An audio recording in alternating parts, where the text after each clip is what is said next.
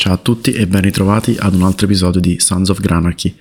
Prima di tutto perdonate il solito reminder per un bel follow ed un rating, apprezzo veramente tanto il vostro supporto nell'aiutarmi a crescere e mi raccomando spargete la voce. Se conoscete qualcuno che ha una storia interessante o se siete proprio voi ad averla, reach out, la mia email è nella bio. Oggi ci troviamo qui con Emanuele Agueci, Regional Manager Italy, Ireland e Paesi Baltici di Trade Republic. Premesso che Trade Republic nel dettaglio ve lo spiega sicuramente meglio Emanuele a brevissimo, se si visita il sito, la prima schermata comunica in maniera chiara il core business. E, cito letteralmente, ottieni di più dal tuo denaro il modo più semplice per risparmiare ed investire in azioni, ETF, obbligazioni, derivati e criptovalute. Il mondo degli investimenti è un mondo che abbiamo già affrontato almeno in un paio di episodi, soprattutto con Leonardo Mercanti. Oggi parliamo di questo, sì, Parliamo di Trade Republic quindi, ma parliamo anche del ruolo di Emanuele all'interno di Trade Republic.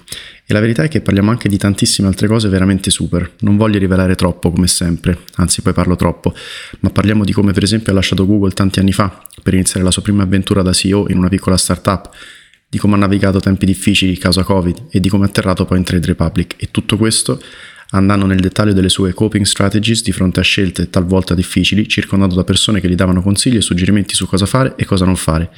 Ema è andato dritto per dritto, ascoltando se stesso, ed oggi è qui a raccontarci il suo percorso e a dare qualche suggerimento personale agli ascoltatori, sicuramente ai più giovani. Una chiacchierata fenomenale che ha ispirato me e sono convinto possa ispirare anche voi ascoltatori. Su Sons of Granarchy ci tengo ad aggiungere tutti i contenuti sono 100% unedited. In questo caso abbiamo fatto una piccolissima eccezione per un problemino tecnico, quindi se sentite una parola o una frase tagliata verso la fine dell'episodio, Perdonateci. Grazie mille Ema per il tempo dedicato a me e agli ascoltatori ed ora soprattutto buon ascolto.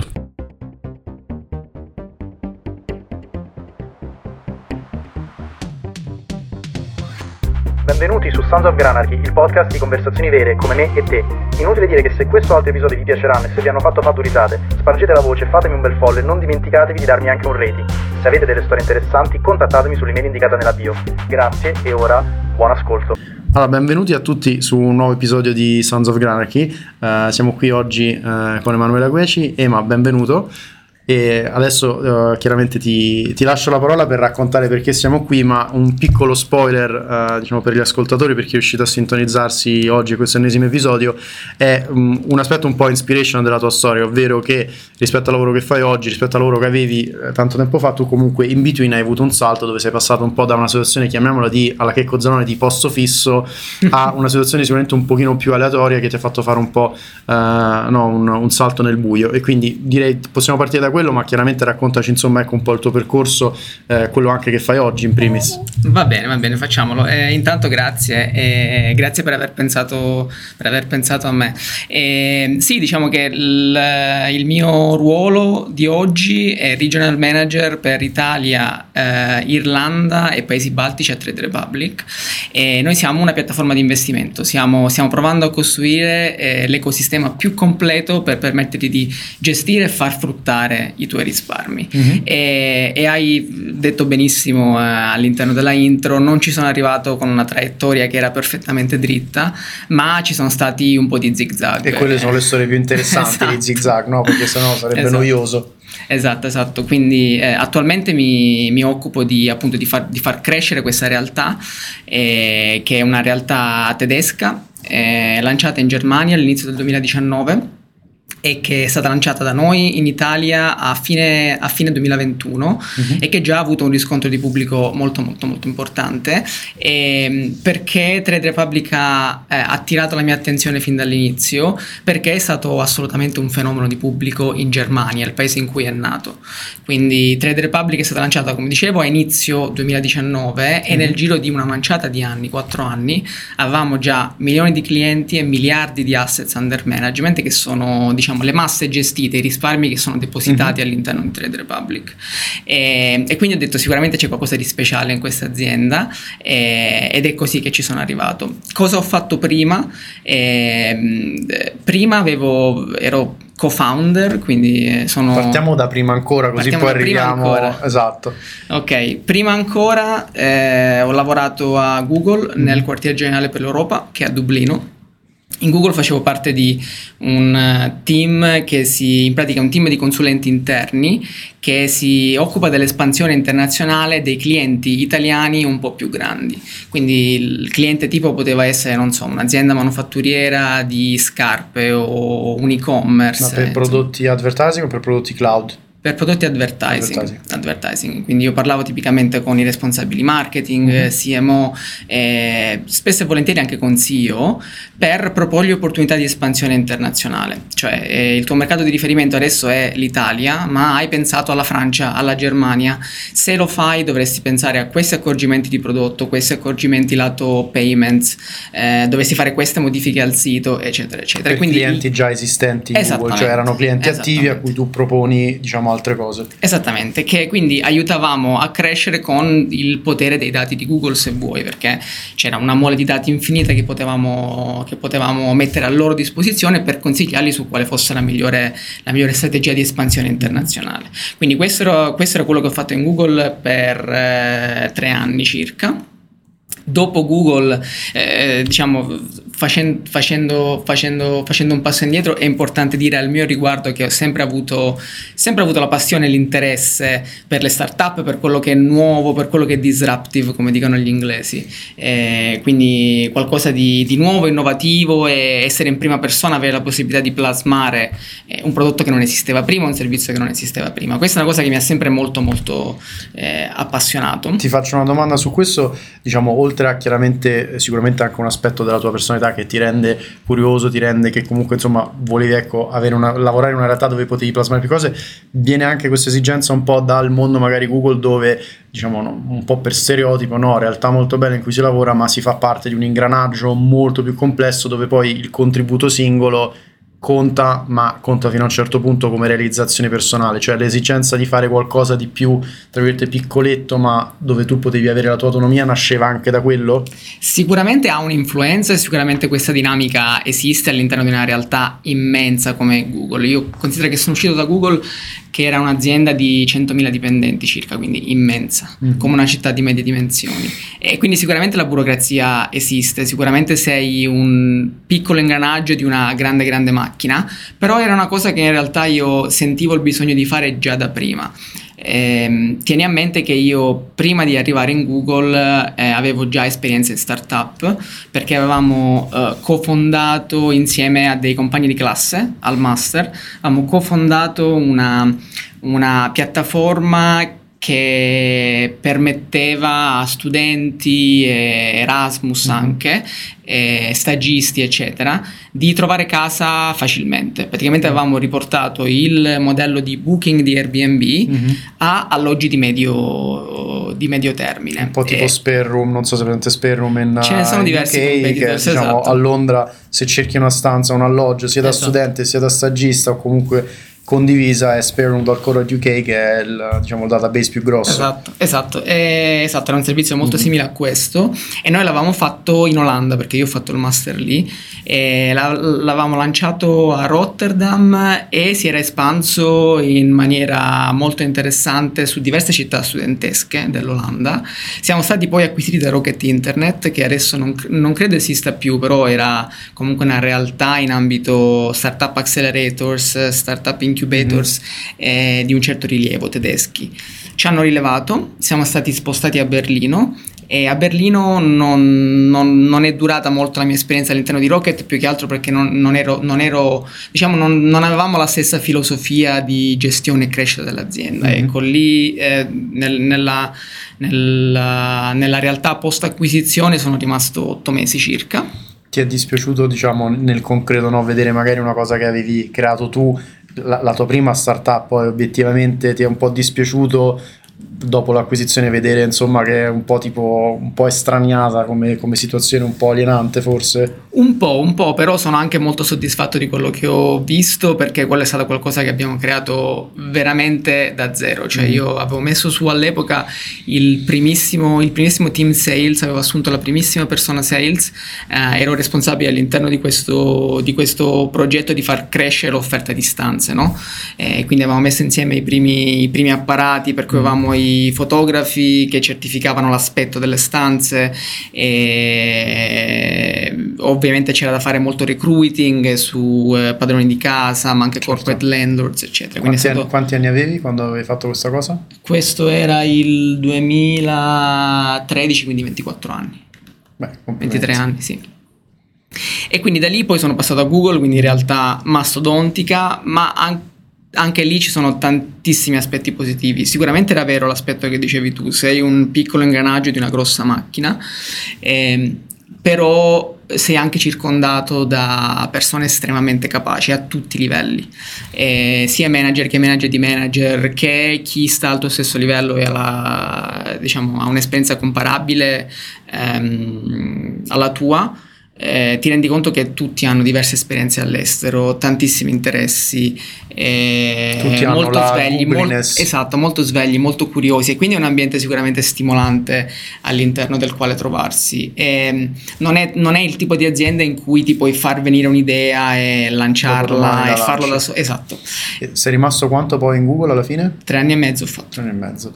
E poi appunto cosa ti ha spinto al passo dopo? Cosa mi ha spinto al passo dopo? Ehm, è stato un po' questa mia, quest- questa mia naturale propensione, naturale interesse per il mondo delle startup, ma è stata anche un, diciamo, una circostanza, una serie di eventi. Praticamente eh, tramite, tramite amici comuni sono, sono venuto a conoscenza di questa, di questa realtà, di questo portale web, questo comparatore per mezzi di trasporto che era stato da poco lanciato e non esisteva un'azienda praticamente ancora, era solamente un portale web, e il CTO e due sviluppatori, quindi era, una- era- era la classica micro azienda ancora nel Mhm. sottoscala, insomma, che sta, che sta ancora capendo cosa può essere e cosa vuole diventare.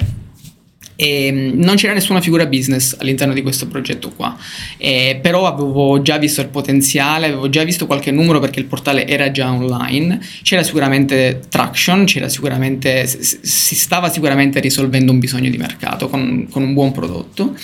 E, mm, ci siamo ovviamente conosciuti con queste tre persone che facevano già, non li già parte della prima. realtà. Non li conoscevo, ma avevamo amici in comune Ok. non li conoscevo e, e sono insomma c'era, c'era sicuramente della chimica ma anche mi sono un po' innamorato delle potenzialità del progetto. E sono saltato a bordo lasciando Google cosa che ha mandato nel panico tutta la famiglia eh, classico ci sta. E, e sono saltato a bordo di questo progetto con tantissime incognite, ma in cui sapevo che avrei avuto margine d'azione quasi infinito. E in pratica sono, sono- sono entrato all'interno di questo progetto come il, come il primo CEO, come la prima figura, figura, figura business. Ecco. Ehm, Ho un sacco di domande, però ti voglio far vai, finire prima. vai. Quindi abbiamo creato l'azienda. Mhm.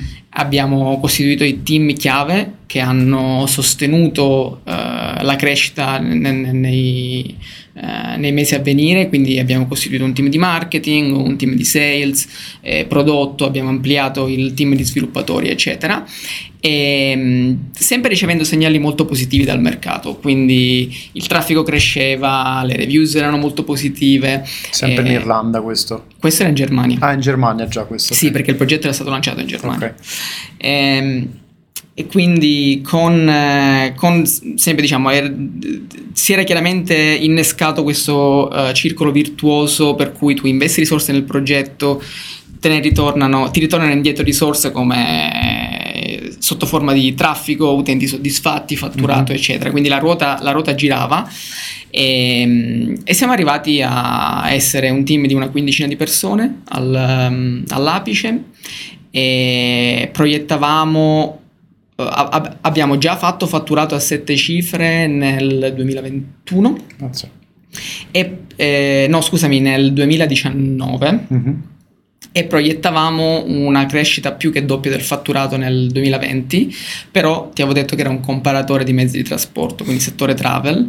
E È il, successo il COVID ha qualcosa, cambiato, il Covid ha cambiato molto, molto le carte in tavola e, e quello è stato sicuramente un, un roller coaster, come dicono gli inglesi, una montagna russa, perché sembrava andare tutto nella direzione giusta, ma poi è come se qualcuno ti avesse tirato il tappeto da sotto i piedi. Certo. Noi abbiamo visto tra marzo 2020, tra febbraio 2020 e marzo 2020 abbiamo visto fatturato calare del 95%, mese su mese. Quindi questo ovviamente avendo 15 persone, parte del team che contano su di te, insomma devi, devi, devi capire come gestire questa cosa, questa cosa qua. E ti fermo, ti fermo un secondo perché allora, c'è un paio di domande su questa cosa. Allora, uno, tornando un attimo, facendo due passi indietro, quando tu, uh, diciamo, quando na- tu mi hai detto è nata questa opportunità con amici di amici, no?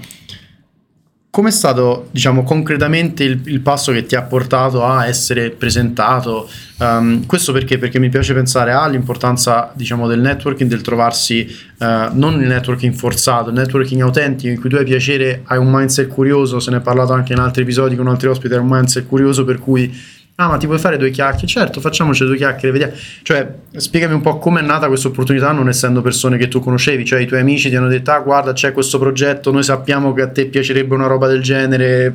Com'è andata la cosa? In breve, secondo me, la, la chiave del tutto è non ho mai fatto segreto delle mie aspirazioni di quello che mi piace e di quello mm-hmm. che volevo fare. Cioè, quando eh, chiunque, anche nel, nel, mio momento più corporate, nel momento in cui stavo ancora in Google, quando mi veniva chiesto cosa vuoi fare tu nella vita, io ero sempre l'imprenditore, la mm-hmm. startup, voglio fare quello. E quindi sono sempre stato molto, molto vocale su questo mio interesse che vuol dire che un po' il tuo, il tuo personal branding tuo ruota intorno, esatto, il tuo biglietto di visita ruota intorno a, a, a questa parola qui, a questo mm-hmm. tipo di progetti qua.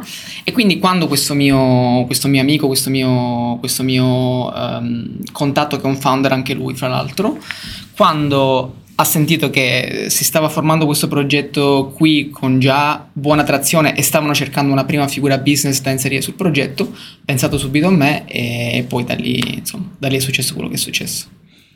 Molto, molto bello. Mm, secondo te quanto è stato importante avere questo cosiddetto biglietto da visita o personal branding? Lo chiedo perché si parla spesso di personal branding, no? un po' anche in discorsi motivazionali di, non so, coach, celebrities, quello che vuoi è qual è il tuo brand. E detto così sembra magari una cavolata però poi ti fa capire che se tu ti posizioni in un certo modo e ripeto non in maniera forzata ma in maniera autentica che rifletta i tuoi interessi diciamo che non voglio dire l'universo ti ridà qualcosa indietro perché suona troppo new age, troppo spirituale e io forse non lo sono, uh, però quanto è stato importante e quanto è importante io penso anche ai giovani che cercano lavoro oggi tutto ad essere concreti nell'esprimere, nell'essere vocali su quello che loro vogliono fare e su quello che gli interessa. Secondo me è molto molto importante, non, è, non, non, non bisogna necessariamente arrivare a una prospettiva new age eh, mistica, secondo me, secondo me, è molto più semplice ed è molto più, più pragmatico di così, è semplicemente è normale attrarre a sé persone che hanno qualcosa in comune con noi. E quindi se ripeti una storia che è coerente nel tempo, quindi questo è quello che voglio fare, questo è quello che mi appassiona, questo è quello che sono bravo a fare. E questa storia suona credibile perché non la cambio ogni settimana, ma è sempre la stessa. E allora è, è normale, è fisiologico che all'interno del tuo giro di amici, colleghi, arrivino persone con interessi in comune, con un network simile e, e, che poi da lì le cose accadano in maniera abbastanza naturale. Secondo me la, la coerenza è importante, consistency come dicono gli inglesi, quindi no, non, non, cambiare la tua storia, non cambiare le tue aspirazioni ogni mese perché allora lì diventa diverso sia crearsi un personal branding ma sia attrarre le persone giuste intorno a te.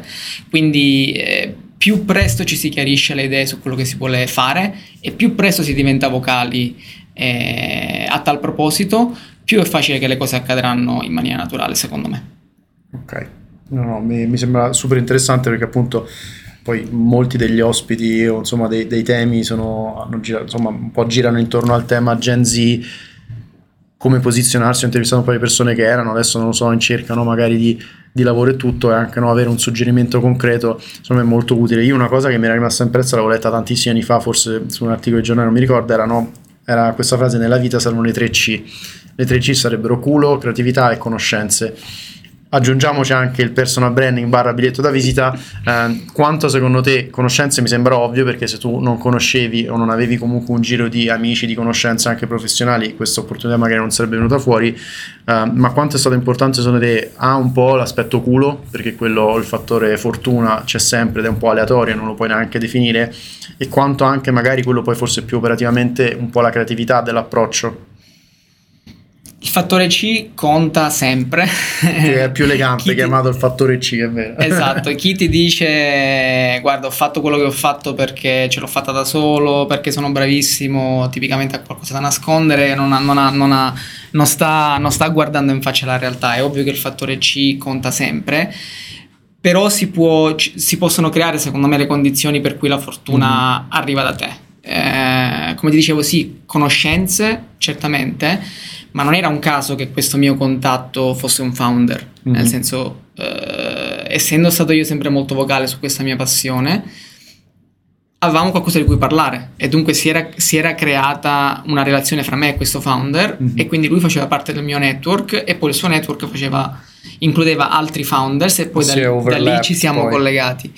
Quindi sì, è stata... se- c'è, chi, c'è chi magari la inquadrerebbe come fortuna, ma non, non era mio cugino, non l'ho incontrato al bar, nel Certo. senso lo conoscevo da anni perché entrambi abbiamo condiviso esperienze lavorative e, e un interesse forte per, per le microimprese, per le start-up, che poi ci ha permesso di, di- di- di- di arrivare a questo progetto qua, insomma. Bello.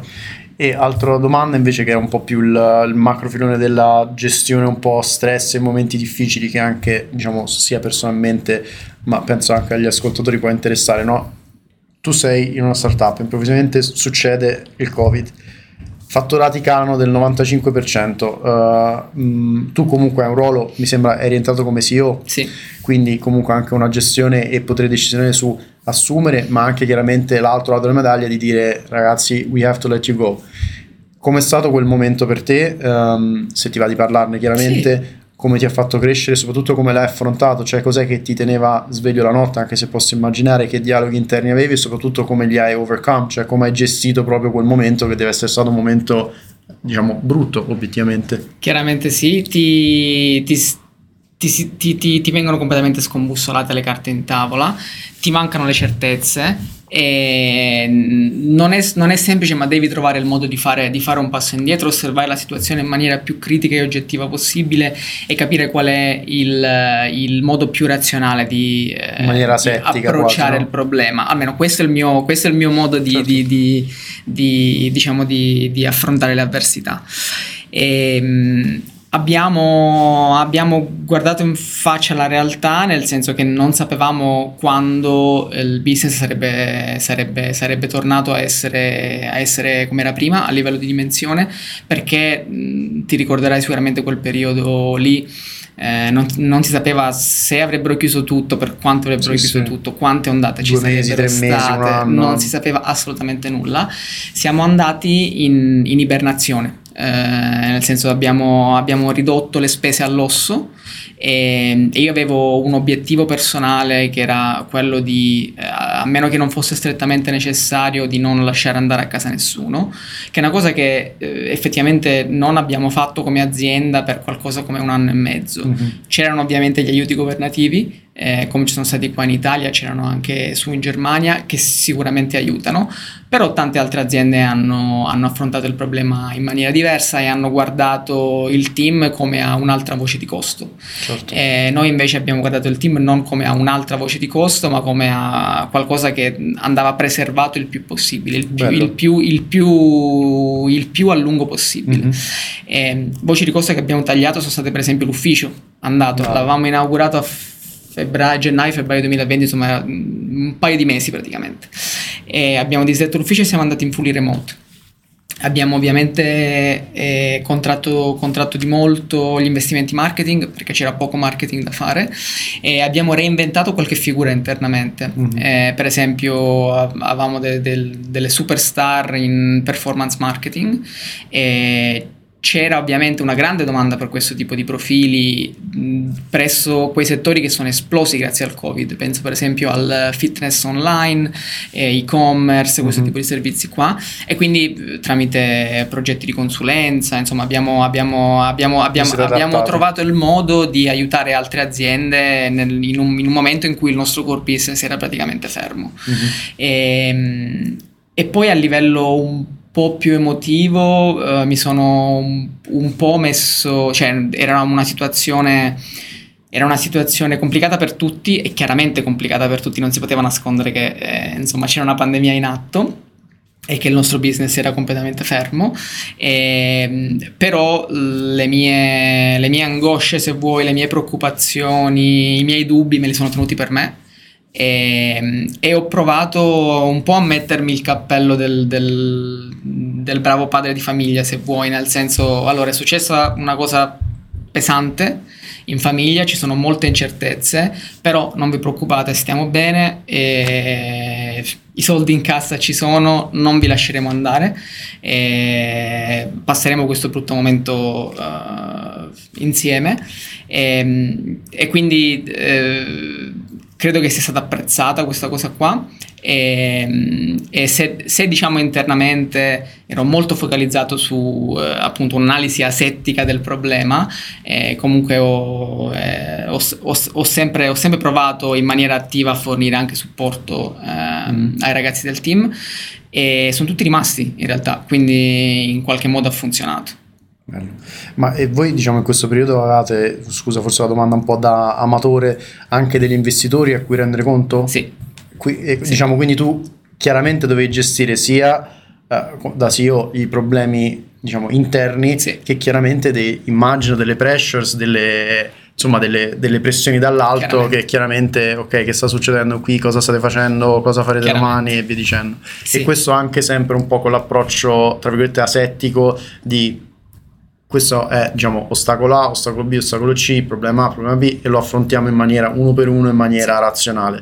Esatto, però la nostra fortuna era stata che eh, era, è stata una scelta pienamente condivisa dagli investitori quella di tenere il team il più possibile perché mm-hmm. eh, sai in queste realtà molto piccolo, gli investitori praticamente vengono in ufficio con te, lavorano con te ogni giorno, conoscono tutti all'interno del team, c'era, c'era quasi una relazione di questo tipo.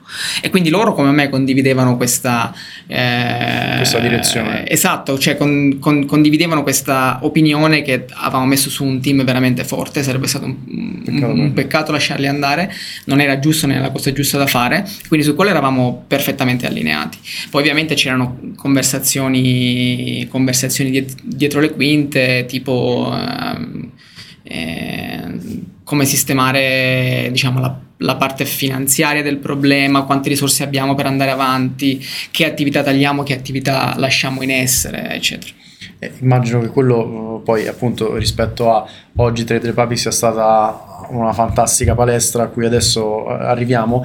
Ultima domanda diciamo di questo periodo per poi muoverci a, a Trade Republic è, mh, mm, l'hai, l'hai, detto brevemente prima, no? hai lasciato Google per andare diciamo in una startup piccola in cui all'inizio eravate in 3-4, no?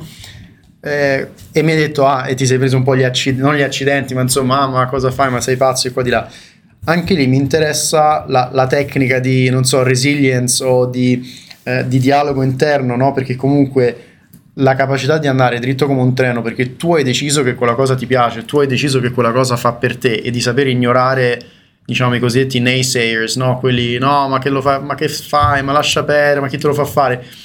Come hai gestito, diciamo, quelle voci? E immagino poi tutte persone che comunque vogliono il tuo bene, che quindi no, magari erano preoccupate, famiglia, cose, ah, ma perché lasci quella eh, quel posto, mm, come è stato gestito quel momento? È vero, no, ricordo, ricordo, ancora quando l'ho detto a mio papà all'epoca al telefono, gliel'ho detto quando già avevo firmato perché sapevo che se lo avessi...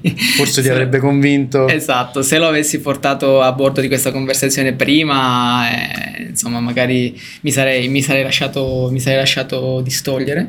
E, ehm, quindi l'ho detto già a giochi fatti e mi ricordo ancora questa lunga pausa eh, in cui non sapeva bene come, come, reagire a questa cosa e poi mi ha detto va bene, se hai fatto questa scelta vuol dire, vuol dire che sai cosa stai facendo. E questa è stata la sua prima reazione di impatto, che è, bella, è, stato, è stato, anche un bel segno da parte mia. E c'è stato anche un bel, segno, un bel segno esatto, l'ho, sì, perce- sì. l'ho percepito come un bel segno. E, ehm, e poi dopo nei, nei, giorni successivi ha provato un po' a, a, lanciare la palla e a dire ma quindi sicuro di questa cosa? Però Google sai come ho firmato. Sai com'è? Google è un'azienda di un certo tipo stavi bene stavi facendo carriera ci ha detto no guarda papi ho deciso voglio, voglio fare qualcosa in cui ho molto più margine d'azione rispetto al mio, al mio lavoro di adesso. E ci sarà sempre chi ti dice che non è la cosa giusta da fare, nel senso è, è, un, è, un, è un, tema di numeri. Eh, se parli con abbastanza persone ci sarà sempre qualcuno a dirti che, che, che non va bene.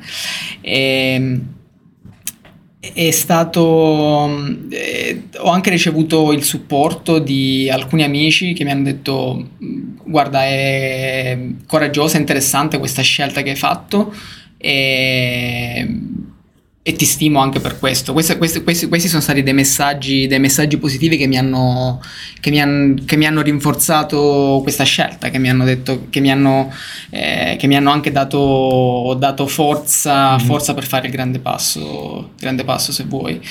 E, ehm, il dubbio c'è sempre però sono sempre stato uh, anche rincuorato dalla convinzione che alla fine, alla fine, della fiera non c'è niente di male nel provare qualcosa e poi sbagliarla, specialmente quando uno è ancora relativamente giovane, non hai, eh, non hai ancora figli o mutui di cui preoccuparti, no? E mm, sei ancora nelle condizioni di farlo e dicono che sia anche un po' uno, uno, stigma, un'accezione culturale che da noi il fallimento è visto ancora in maniera, da noi intendo qui in Italia, uh-huh. il fallimento è ancora visto come una cosa negativa, no? quindi eh, quel tipo lì ha fatto l'azienda, ha fatto la startup e l'azienda non è andata, oddio la sua carriera è finita. Raramente è così in realtà. E nel, nel, nella cultura americana Ehm, è un pregio. È fallire. un pregio, anzi, più fallimenti hai fatto, cioè più fallimenti hai alle spalle, più learnings hai, ma anche mostri la resilienza giusta, mostri il carattere giusto, si dà un po' per scontato che se qualcosa l'hai provata e non è andata, eh, comunque ne sei, ne sei, uscito più forte, no? Ed è solamente un, una questione di quanti tentativi ti servono per arrivare al successo. Ecco, quest, questa narrativa qui era una narrativa interna a me stesso, ma io me la ripetevo, me la ripetevo spesso uh-huh. e mi ha aiutato molto nei momenti, nei momenti, un po' più bui che ci sono sempre, nel senso eh, ti capita di mettere, di mettere, in dubbio una scelta fatta, e poi figurati una, una, una micro azienda, una startup estremamente piccola, è un'altalena, cioè vai su e giù ogni giorno. E, e nei giorni bui comunque ripetermi, ripetermi questa cosa eh, guarda, andrà bene, ma anche se non dovesse andare bene, mh, non è la fine del mondo, non è la fine della tua carriera, non è la fine della carriera dei ragazzi del team. Ne impareremo tutti da questo. Ehm, e, e, quindi questo mi ha permesso non solo di andare avanti, ma anche di di godermi il viaggio, no? di, di, non, di, non, di, non, prenderla con troppa preoccupazione, con troppa, con troppa ansia, di non, non, dare ascolto a chi mi faceva venire dei dubbi, è stato, è stato un po' la mia, la mia, ancora, se vuoi, questa certezza. E secondo me hai detto delle cose interessantissime e mi hanno fatto venire in mente un paio di cose. Uno, che si potrebbe quasi dire che se non ci fosse un dubbio o se non ci fosse un po' di ansietta nel fare uno spostamento del genere, vorrebbe dire che tu non ti stai strecciando, non stai uscendo dalla zona di comfort. Quindi esatto. possiamo dire che in realtà il dubbio è correlato con quanto ti metti là fuori, how much you're putting yourself out there, no? Quanto vai a fare una cosa che è al di fuori della tua comfort zone e al di fuori della comfort zone si cresce. Quindi in realtà più dubbio c'è, più dubbio c'è, più chiaramente out of your comfort zone più c'è potenziale di crescita e questo lo trovo molto interessante. Um, un'altra cosa interessante detto è quando tu dici magari sì ascoltare certi pareri però per certi versi mi sembra di capire che è quasi meglio se tu comunque hai una, eh, una motivazione tua interna, hai già deciso, tanto mm, vale la pena forse ascoltare ancora meno campane se non proprio ascoltarne per niente, perché tu hai deciso.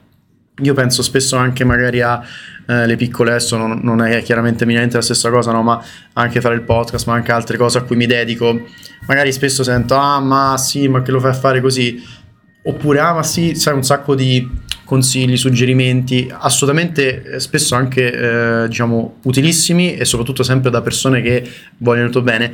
Però tu hai un'idea di come vuoi fare la cosa, per cui in realtà tu un'idea tua ce l'hai già concretamente all'interno di te stesso e vai avanti come un treno. E questa è una cosa appunto molto bella perché la capacità di sapere ignorare no, chi ti dà pareri magari discordanti, magari come il tuo. Vai, mi, dimmi. Hai detto una cosa molto interessante. Questa tua sicurezza, certezza, ti riferivi a me, di come farlo. In realtà no. la Ok. sicurezza di come farlo non ce No, l'avevo di e, farlo, forse, e, forse, e forse non ce l'ha nessuno, esatto.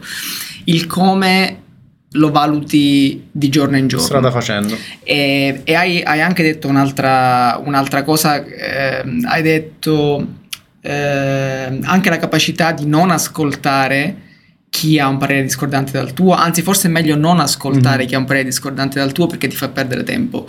Non sono d'accordo su Mhm. questo perché tutti i commenti, sia quelli positivi che quelli negativi, forse quelli negativi in particolare, ti aiutano forse a riconsiderare delle cose che avevi dato per scontato. C'è però il modo giusto e il modo sbagliato, Certo. a mio modo di vedere, di prendere questi commenti qua. Quando qualcuno ti dice, ah, questa cosa qui la potessi fare diversamente, ah, forse questa scelta non è giusta, forse quello è sbagliato, eccetera, e, mm, è importante fare zoom out, è importante secondo me analizzare in- nella maniera più distaccata possibile se questo commento qui È utile o no? è utile o no, Certo. perché magari a volte una critica ti porta a riconsiderare una scelta che hai fatto e quindi ascoltare eh, chi ha opinioni discordanti da te sempre, chiudere il dialogo non lo raccomanderei No, per no, ma nulla. ci tengo, vabbè, ti Non lo faccio finire poi mi esprimo meglio. È importante però avere una, una certezza dentro di te, Esatto. una certezza interiore che quello che stai facendo è quello che puoi fare, è quello Mm. che farai e che non, non- non importa se il 99% delle persone eh, ha un'opinione diversa dalla tua.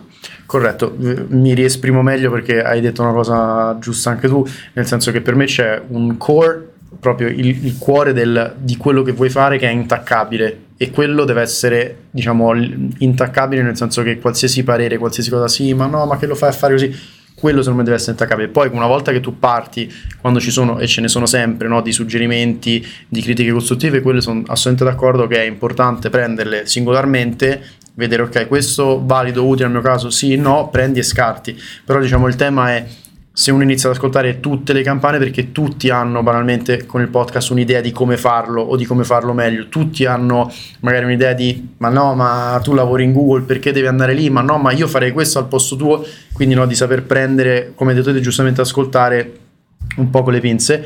E l'ultima cosa eh, che mi aveva fatto sorridere è eh, la cultura del fallimento. Eh, c'era un mio caro amico che eh, diciamo quando avevamo insomma 20 anni così era uno io avevo grande ammirazione lui perché lui andava in discoteca e obiettivamente insomma c'era questo continuo approccio alle ragazze e non demordeva mai.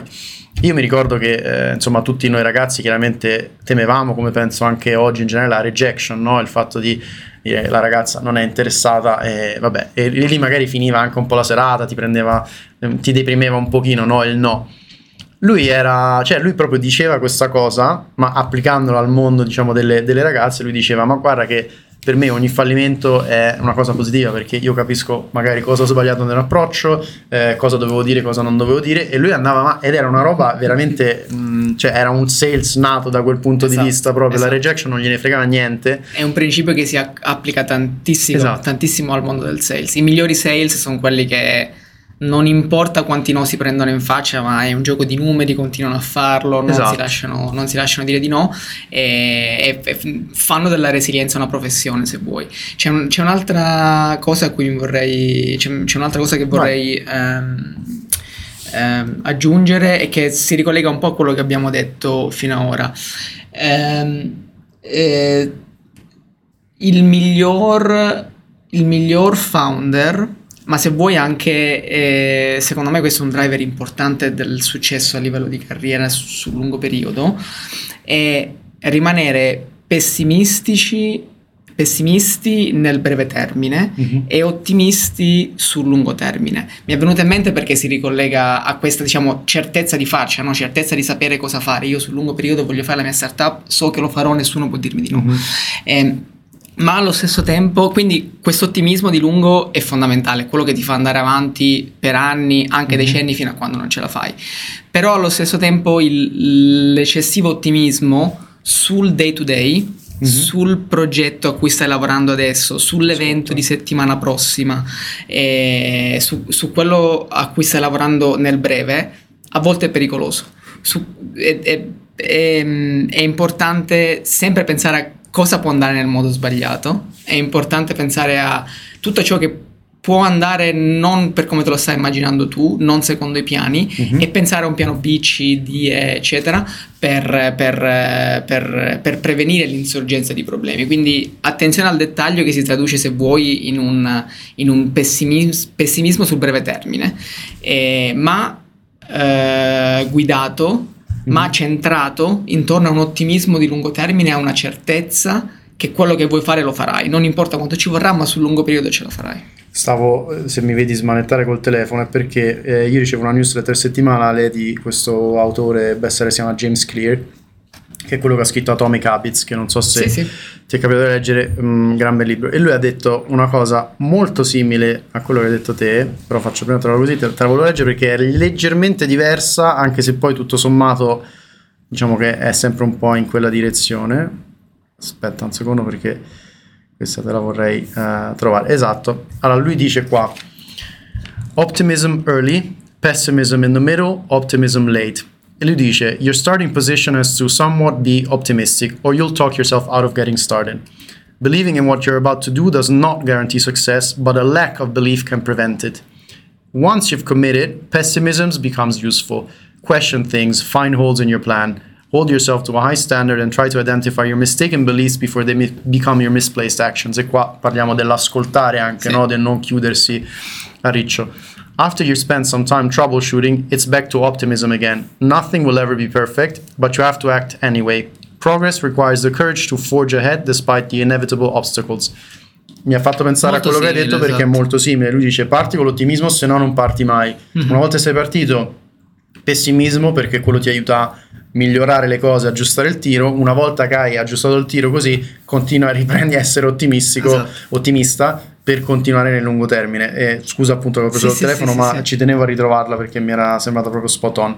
È vero. Um, E se, se internalizzi questa cosa, questa cosa qui, eh, puoi, secondo me, aumentare le, aumentare le probabilità di successo del progetto che stai gestendo, del target mensile o trimestrale su cui stai lavorando. Quindi a- aiuta a pensare a tutto quello che può andare per il peggio e pensare a una soluzione anche per quello, ehm, ma senza lasciarsi diciamo attrarre all'interno di un vortice di negatività perché sai che Certo. sul lungo periodo Andrà ce la bene. farai.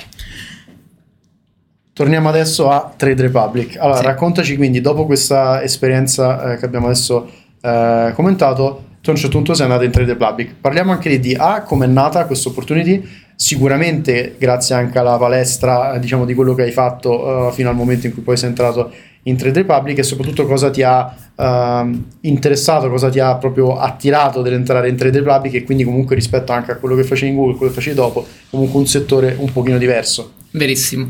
Ehm, cosa mi ha attirato in Trade Republic? Un po' l'avevo, l'avevo Sì. detto prima perché è una grande storia di successo in Germania e quindi era chiaro che questa azienda avesse un, un ingrediente speciale, qualcosa che non si, che non si vedeva, che non si vedeva spesso, dimostrato dai, dai numeri. Eh, Quindi tu hai fatto comunque una sorta anche di preanalisi, nel senso ti sei andato a vedere i numeri, hai capito un po' in che direzione stesse andando. Sì, sì, però il preambolo a questo è eh, gli investimenti sono sempre stati una- un'altra delle mie passioni, nel senso che fin da quando ho avuto un po' di risparmio ho sempre pensato a come investirli ed era, ed era un modo di soddisfare la mia curiosità se vuoi perché andassi a studiare una certa azienda, un certo settore, una certa commodity, quel che vuoi, e ti porta, cioè ti, ti- ti- ti fa sforzare di capire il mondo, ma anche di provare a predire il futuro Mhm. in una maniera che secondo me è estremamente formativa. Non è, non è- non è per tutti, nel senso che io ho anche un background, eh, diciamo, ho studiato questo, ho studiato economia, magari non è per tutti, eh, però per chi, ha, per chi ha questo interesse, questa passione è un modo, è un modo veramente, veramente importante di crescere, crescere sia personalmente che professionalmente. Quindi ho sempre avuto questo interesse qui, questa passione, ho sempre avuto anche la passione delle start-up e quando mi si è presentata questa opportunità di Trade Republic era, era chiaro che avrei potuto, avrei potuto Unire. questi due mondi, no? Trade Republic non era più una startup quando mi sono unito, era una scale up perché c'erano già diverse centinaia di dipendenti. Mhm. E però il mercato italiano non era ancora stato lanciato e stavano cercando qualcuno per farlo ed è così che sono entrato in contatto con i founder, con i vari, con i vari executive che poi diciamo sono stati i miei referenti all'interno del percorso. Ma questo c'è stato un elemento anche un po' di tipo personale, amici di amici come nel precedente caso o questo diciamo tra, per canali tra virgolette più ufficiali? Questo no, questo per canali più ufficiali, okay. esatto. E, ehm, e poi diciamo dopo a posteriori mi hanno detto che era stato comunque un, un, elemento, un elemento molto di valore il fatto che avessi questa passione per le startup, mm-hmm. anche questo, che avessi avuto questo coraggio di provarci e anche perché no il fatto che non, che non, che non fosse andata bene come altre eh, perché queste esperienze qua ti lasciano una cicatrice, ti rafforzano e parlando con altri founders questa cosa, questa cosa si sa. E, ehm, e, quindi questo mi ha, insomma, mi ha, mi ha, reso, mi ha reso, un, profilo, un profilo interessante, un profilo forse anche un, anche un po' unico per loro.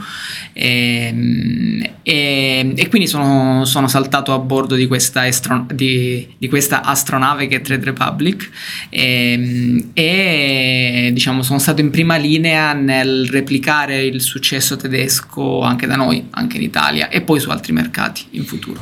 Una cosa secondo me interessante a, a totale, ma anche nello specifico, vista l'esperienza su Trade Republic, no? e se pensi fai un zoom back a Google, quali sono, se vogliamo, non so, di, eh, cristallizzarli in due o tre, gli skills principali da una parte di un bravo dipendente e dall'altra di un bravo imprenditore, non necessariamente imprenditore che lancia la sua azienda, quello chiaramente e quello l'hai anche fatto, ma di un bravo diciamo, mindset eh, da imprenditore che lavora in una startup che può essere piccola, può essere magari una scale up, ma chiaramente lavorare in Trade Republic per quanto fosse una scale up sarà stato molto diverso e lo skill set necessario sarà stato molto diverso di quello che è servito per entrare in Google.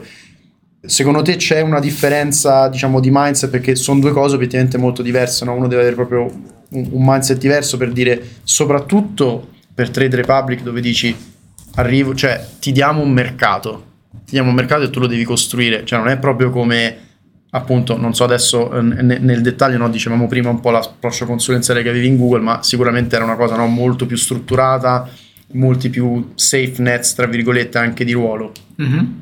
Le skill set sono diverse, ma l'attitudine no, perché questa voglia di mettermi in gioco, questa, ehm, questa voglia di prendere in mano problemi che non avevo mai visto prima e provare a risolverli e poi, eh, e, e, e poi insomma met, metterci la faccia sia in positivo che in negativo. Questa attitudine qua in realtà l'avevo anche quando mi sono presentato a Google come potenziale, come potenziale datore di lavoro. E, ehm, questa è stata una costante nel tempo e, e secondo me è qualcosa che va tenuta potenzialmente fino alla fine della tua carriera. E, è chiaro che di step in step era sempre stato necessario anche dimostrare un po' un track record, quindi quello che hai fatto nel tuo lavoro passato, come l'hai fatto, sei stato eccellente, sei stato bravo, ce l'hai messa tutta e, ed esperienza anche. Quindi il, il filo conduttore è stata un po' questa energia, ambizione, voglia di fare, voglia di mettermi in gioco, mm-hmm. che è rimasta costante all'interno della mia carriera. I tasselli che si sono aggiunti di step in step sono esperienze, connessioni e il poter dimostrare che quando mi dai la possibilità di fare qualcosa, eh, di farmi carico di un problema, poi effettivamente porto a casa il risultato. Questa, questa, questa è stata un po' la mia, la mia, la mia storia, ecco. Bene, una storia super interessante anche che a me mi sembra di chiacchierare da 5 minuti, abbiamo già fatto tre quarti d'ora. Um, diciamo un po' eh, in chiusura, quali suggerimenti daresti o quali consigli ti senti di dare? Comunque sono tanti anni che lavori a un pubblico più giovanile che magari si sta mettendo in gioco adesso o si è messo in gioco da poco, magari ha chiuso un'esperienza e ne sta iniziando un'altra o è in cerca della prossima. Cioè se volessimo distillare consigli, uh, consigli di EMA quali ti verrebbero così spontaneamente? Eh, forse il consiglio principale è quello di cui parlavamo prima, quindi rimanere sempre ottimisti sul lungo periodo, eh, non lasciamoci tirare giù da tutte le notizie negative che sentiamo, tutti i dati su come l'Italia sia più indietro rispetto ad altri paesi, su come la nostra generazione sia svantaggiata rispetto a quella dei nostri genitori. Eh, non, non, lasciamoci attrarre all'interno di questo vortice, vortice, di negatività. Magari tante di queste cose saranno anche vere, no? Però, ehm, però se, se, se, se, guardi alla tua carriera in maniera settica, se guardi alla tua carriera come, come un problema da risolvere, non c'è nessun tipo di utilità eh, dall'essere negativi. Essere negativi non, non, non, non ti porta nessun tipo, ness, nessun tipo di plus, nessun tipo di vantaggio. Quindi tanto vale scrollarsi questa negatività di dosso, tanto vale provarci con la certezza che anche se va male comunque ne imparerai qualcosa.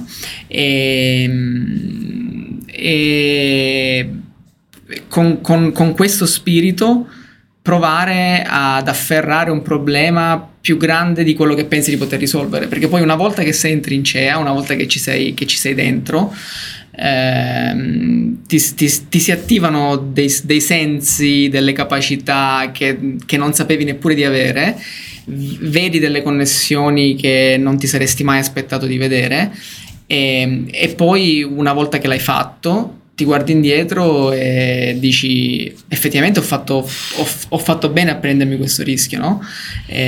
Sono, sono, sono, più formato adesso, sono una persona eh, più completa, ho più storie da raccontare, ho più esperienze che mi aiuteranno a prendere decisioni migliori in futuro, quindi questa, questa, questa, questa, questa dinamica qua è fondamentale. Allora, ragazzi, abbiamo fatto forse per la prima volta nella storia di Sons of Granarchy un mini editing perché ci tenevamo um, ad aggiungere una cosa in realtà di cui stavamo parlando adesso uh, Emanuele mentre avevamo pausato.